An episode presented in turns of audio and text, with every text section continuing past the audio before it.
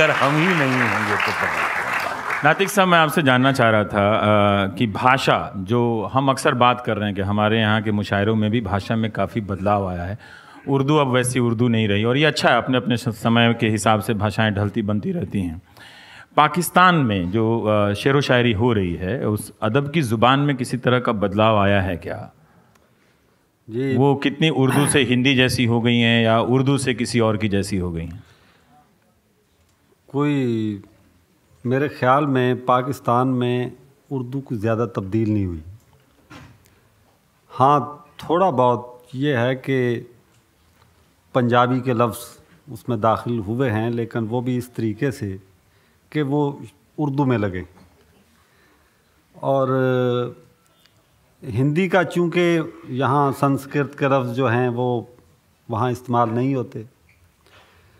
और टेलीविज़न में अब तुम्हें पुनर्जन्म तक बोला जाता है वहाँ बाकदा है तो नहीं मैं हम्म, हिंदी के बड़े हैं बिल्कुल तो नहीं नहीं बात आप परवीन शाकिर का मैं शेर आपको सुनाऊँ हाँ सुना वो मर गई हैं काफ़ी देर हुआ है वो हम्म। लेकिन अब ये। मतलब भैया वहाँ पे ज़ुबान जो है वो आहिस्ता आहिस्ता दो तरह की ज़बान है वहाँ पे एक जो हिंदुस्तान के टेलीविज़न ड्रामे देखते हैं उनको उर्दू हम्म। से कोई लगाव नहीं है ना वो उर्दू को सीखना चाहते हैं वो एक और तबका है हम्म। एक वो तबका है जो हमारे स्कूलों में हमारे कॉलेज में वहाँ पंजाबी बोलना अभी मना है या ये समझ लें कि वो डिसाइड किया जाता है कि पंजाबी ना बोलें और उर्दू को बहुत रवाज है हम्म। यानी जो भी बच्चा पैदा होता है माँ की ख्वाहिश होती है चाहे वो कटर पंजाबी हो कि ये मेरा बच्चा उर्दू बोले।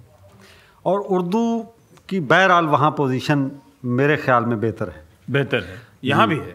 यहाँ तो वहाँ पे आ, आ, कुमार साहब मैं मेरे ख्याल में यहाँ भी है मुझे ज़ुबानों पे कुछ ज़्यादा हम्म। बात इसलिए नहीं करूँगा कि सबको पता है ग्लोबल का और हम्म। एक दो तीन परसेंट एक ऐसा तबका है कि जो इंग्लिश की तरफ़ ध्यान देता है उनको इंग्लिश से। सबसे रखवाले इस वक्त जो उर्दू के हैं वो पंजाब है और पंजाब की आबादी बारह तेरह करोड़ है।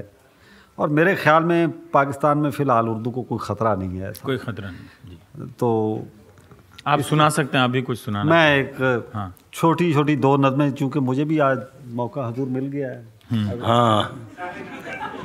मुशारे में आने। कुछ ऐसा शब्द हो लफ्ज़ हो तो उसका मतलब अगर आप साइड से बता दें तो थोड़ा अच्छा रहेगा। मैं चाहता हूँ कि जो सुनाया जा रहा है वो समझा जाए। कुछ दिन से मेरा नाम मुझे याद नहीं है। कुछ दिन से मेरा नाम मुझे याद नहीं है। कुछ रोज हुए मैंने धुआँ फैलते देखा। अब रक्स की गर्दश में बिखर जाऊँ मैं शायद। तुम मुझको परी खाने से आवाज़ न देना। वाह कुछ दिन से मेरा नाम मुझे याद नहीं है कुछ रोज हुए मैंने धुआँ फैलते देखा। अब रक्स की गर्दश में बिखर जाऊँ मैं शायद तुम मुझको परी खाने से आवाज़ न देना। सौ बार करे अब्र मेरे नाम पे गिरिया। इस बार मेरा दर्द उसे राह न देगा। सौ बार मुझे शम्सो कमर ढूँढने निकलें इस बार नशा मेरा किसी ख्वाब में होगा। शायद मुझे अफलाक से आवाज़ भी आए। शायद मुझे अफलाक से आवाज़ भी आए, उस वक्त मेरा नाम मुझे याद ना होगा। नाकाम पलट जाएगी आवाज़ वो आखिर, और लोग कहेंगे कि मुझे मौत ना आई। मैं मौत से बच जाऊँगा, पर देख मेरे दोस्त तुम मुझको परी खाने से आवाज़ न दे एक नजम अगर छोटी सी हाँ, हाँ, और। मैं इस्लामाबाद का मौसम ज़रा बहुत तो पिछले साल का तो बहुत सर्द मौसम था तो उसमें मैंने। मौसम ठीक है हालात ख़राब हैं। तेरे दयार में ख़ज़ां ख़ज़ां की फ़सल बेसमर। ख़ज़ां की फ़सल में सफ़र सफ़र की रात बेखबर। तमाम शहर अजनबी, खामोश, एक एक मकान। तेरे मकान के आस पास रह गुज़र न राहगीर फ़कत उदास दो शजर बराहना सर थके थके। शजर के जिनकी टहनियों ने खो दिए हैं बरगो बार। हवा की सर्द लहर से वो कप कपा के रह गए। मकान से दूर आसमान आसमान पे कुमकुमे। ठिठर ठिठर के बुझ गए, ये जर्द रू चराग भी। खला की धुंधली बर्फ़ पर सुकड़ के चाँद जम गया। तेरे मकान के बाम पर दियों की हल्की रोशनी। सता रही है रात को बढ़ा रही है खामशी। इसी मुहिब खामशी में दो कदम दबे दबे। कभी वो चल के रुक गए कभी वो रुक के चल पड़े। जो चल पड़े तो ज़िंदगी का नूर फैलने लगा। जो रुक गए तो रुक गई है नब्ज कायनात की।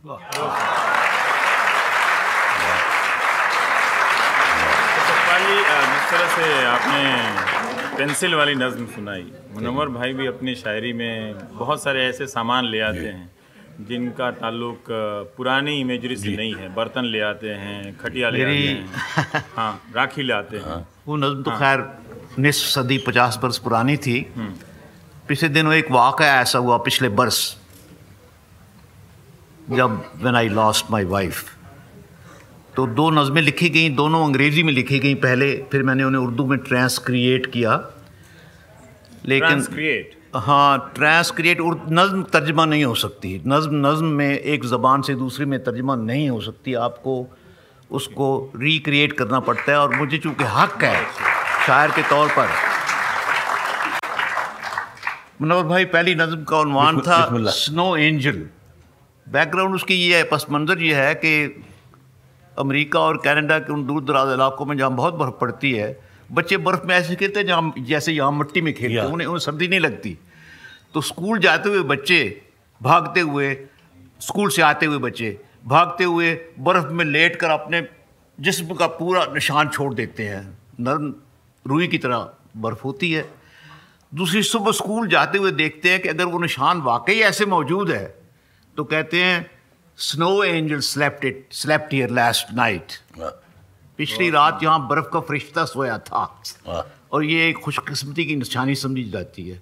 मेरी नज़म का उन्वान है स्नो एंजल बीवी की मौत के बाद लिखी गई उदास नज़म है। रात को कमरे का सन्नाटा जकड़ लेता है अपने आहनी हाथों में और फिर लापटखता है उसी बिस्तर पे जिसकी बर्फ़ सी बर्राक चादर की हर एक सलवट में तुम लिपटी पड़ी हो।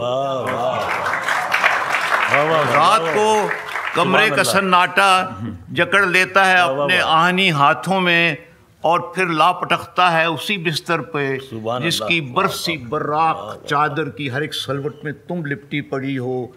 दहनी जानब का हल्का झोल जिससे एक मुकम्मल जिस्म का खाका उभरता है। स्नो एंजल का शायद। उस बदन का जो तुम अपने साथ लेकर जा चुकी हो। और मैं डरता हूँ बाएँ हाथ सोता हूँ। अरे बाबा। तुम्हारा और मैं डरता हूँ अरे। बाएँ हाथ सोता हूँ। तुम्हारा नक्श बिस्तर से स्नो एंजल का खाका मिट गया तो शब के सन्नाटे में किससे बात होगी बहुत सुंदर बहुत सुंदर बहुत ही सुंदर दूसरी नज़म भी तालियों को रोकने मत दीजिएगा। वाह, वाह, बहुत ही सुंदर। सतपाल जी बहुत ही सुंदर। वाह वाह वाह वाह वाह वाह दूसरी नज़म भी ऐसी लिखी गई उस माहौल में। वाह वाह वाह वाह वाह ये भी मनोहर भाई भी सुनिए ये हाँ, कैसा आज है? तेरे माइक दे दो। हाँ। ये कैसा आज है जिसमें किसी फर्दा के सूरज के निकलने की कोई ख्वाहिश नहीं होती? हाँ। ये कैसा आज है जिसमें किसी फर्दा के सूरज के निकलने की कोई ख्वाहिश नहीं होती? किसी कल के उफक में डूब जाने का कोई गम भी नहीं होता। अरे वाह अरे वाह। अजब बेरंग सा माहौल है दिल के अहाते का कि जिसमें बेरुखी बे पता नहीं की राख उड़ती है। न कदमों के निशान बाकी हैं आने जाने वालों के न कुछ उम्मीद है कोई कभी लौटेगा इस घर में। कोई कल है न फर्दा है कोई रफ्ता ना आइंदा। कोई कल है न फरदा है कोई रफ्ता ना आइंदा। फकत ना मोत बर एक लम्हा मौजूद। जुगनू सा मेरी मुट्ठी में रह रह कर तड़पता मरता जाता है। कोई कल है न फरदा है कोई रफ्ता न आइंदा। फकत ना मोत बर एक लम्हा मौजूद जुगनू सा मेरी मुट्ठी में रह रह कर तड़पता मरता जाता है। वाह वाह वाह बहुत सुंदर बहुत ही सुंदर। सतपाल जी आपके नज़मों से एक ख्याल आया कि हमें शायरी को इस नज़र से भी देखना चाहिए कि जो लोग बाहर हैं और रच रहे हैं तो उनकी इमेजरी कैसे बदल रही है। नहीं सत्यपाल साहब बड़ा नाम है हमारी उर्दू शायरी हाँ मैं अपने लिए भी खुद हल्के में ले रहे हैं। मैं किसी को हल्के में नहीं ले रहा हूँ। मैंने आपको हल्के में लिया नहीं। नहीं, आपको रुला दिया जहाँ बात हल्की थी वहाँ मैंने सीरियसली लिया। आपको रुला दिया। हाँ। अब एक गज़ल मैं खाली सुना दूँ ये रविश भाई आपके लिए। हाँ। गज़ल का मतलब ये है कि किया है। डेढ़ घंटे से हम उन्हें बैठाए बैठे हैं। हाँ। हाँ। हाँ तो प्लीज़ तो ये गज़ल जवानी के ज़माने की है वो मालूम हो जाएगा पढ़ते वक्त। किया है अपने को बर्बाद शेर कहने लगे। किया है अपने को बर्बाद शेर कहने लगे।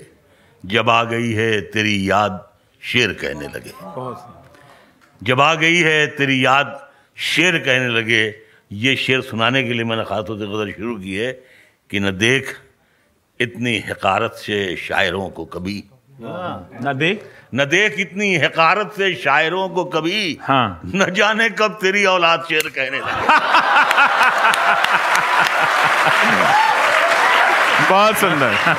न देख कितनी हकारत से शायरों को कभी। बहुत सुंदर।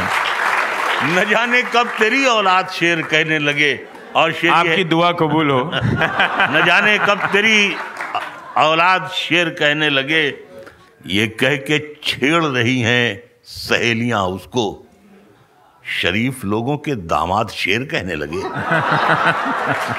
शरीफ लोगों के दामाद शेर कहने लगे और ये नहर दूध की हम भी निकाल सकते हैं। बहुत सुंदर। ये नहर दूध की हम भी निकाल सकते हैं। मज़ा तो जब है कि फरहाद शेर कहने लगे। बहुत सुंदर। अब आपने मुझे सुनाया तो मेरे लिए भी एक सुना दीजिए वो आई एस आई वाला शेर। शेर ये है कि बस इतनी बात पर उसने हमें इस, इसकी थोड़ा वो मैं बता दूँ वाकया भी। भाई हाँ। आई एस आई का नाम ना ले मैं खतरे में हूँ। तो एम एस वाई कर लीजिएगा। नहीं हम तो इसलिए लेते हैं कि हम लोगों के दावत नामे जब वहाँ जाते हैं हाँ। तो जब वीज़ा बनने से पहले आईएसआई भी मंजूरी देता है। ओ। मुझे पता तब हमारी एंट्री होती है। बहुत अच्छा। नहीं वो यहाँ पे भी ऐसा ही नहीं हमारे यहाँ ऐसा नहीं है हमारे यहाँ ऐसा नहीं है। नहीं नहीं, नहीं। ये ये हम लोग ना करें ये बातें इससे कोई फ़ायदा नहीं है। तो बाहर लम्हा यहाँ मसरूफ़ कार पासबानी हूँ मुसलमान तो यकीन हूँ मगर हिंदुस्तानी हूँ। क्या बात है हाँ, क्या बात है। तो कहा वो मैंने ये यहाँ लाल किले में पढ़ा शेर। तो मैं सवेरे दो दिन बाद छब्बीस जनवरी पुलिस लगी हुई प्लेटफॉर्म पर स्टेशन पर। मैं अपनी अहलिया के साथ आया तो पुलिस वाले मुझे घूर रहे थे गौर से। तो एक सेकंड ये वही थे रात वाले? हाँ हमने कहा "हाँ, भाई दाऊद इब्राहिम वाले ना यही यही, यही। हमारी अहलिया कहने लगी, रास्ते में आप लड़ते हुए चलते हैं। तो शेर ये था कि बस इतनी बात पर उसने हमें बलवाई लिखा है। बस इतनी बात पर उसने हमें बलवाई लिखा है। हमारे घर के एक बर्तन पे आई एस आई लिखा है अरे हमारे घर के एक बर्तन पे आई एस आई लिखा है। अरे, कहेंगे साहब, बहुत बड़ा आतंकवादी बर्तनों पे खुदवाया रखा है इसने? तो सर, जब मैं पटना मुशारे में यही कामना प्रसाद जी के मुशारे में, जश्न बाहर में गया तो बाहर निकला भारती नाम की कोई लड़की थी। बच्ची, वो आई, वो जागरण वगैरह किसी में थी। उसने कहा, सर, मैं आपका इंटरव्यू करना चाहती हूँ। मैंने हाँ। कहने सर, आपका ये शेर अभी शहाबुद्दीन ने चार पाँच बार पढ़ा है वहाँ, रजत शर्मा के यहाँ। मैंने पढ़ा होगा? हमें क्या मालूम? कल ये बताइए कि आपने उनको भेजा कि कैसे उनके पास शेर पहुँचा? मैंने कहा हर जेल खाने में रामायण रखी है किसी ने तुलसीदास जी से पूछा कि आपने रखवाई हमने कहा हम शायर लोग हैं हम पहुँचाने नहीं जाते हैं हम लिख कोई भी पहुँच जाता है। बहुत बहुत शुक्रिया आप सभी का हम सबको सुनने और झेलने के लिए भी। मुनव्वर साहब को आपने सुना और सतपाल जी बहुत ही बढ़िया। आपसे पहली बार मैं परिचित हुआ हूँ। तो मैं इस दुनिया का नहीं हूँ, लेकिन माफ़ी चाहूँगा, लेकिन बड़े अच्छे शख्स से आज मुलाकात हुई। नातिक साहब, आपसे भी मिलकर बहुत अच्छा लगा। मनोहर भाई, आप तो हमारे बड़े हैं ही तो मिलूँ ना मिलूँ आपका आशीर्वाद मिलता रहता है। बहुत बहुत शुक्रिया आप सभी का आने के लिए। धन्यवाद।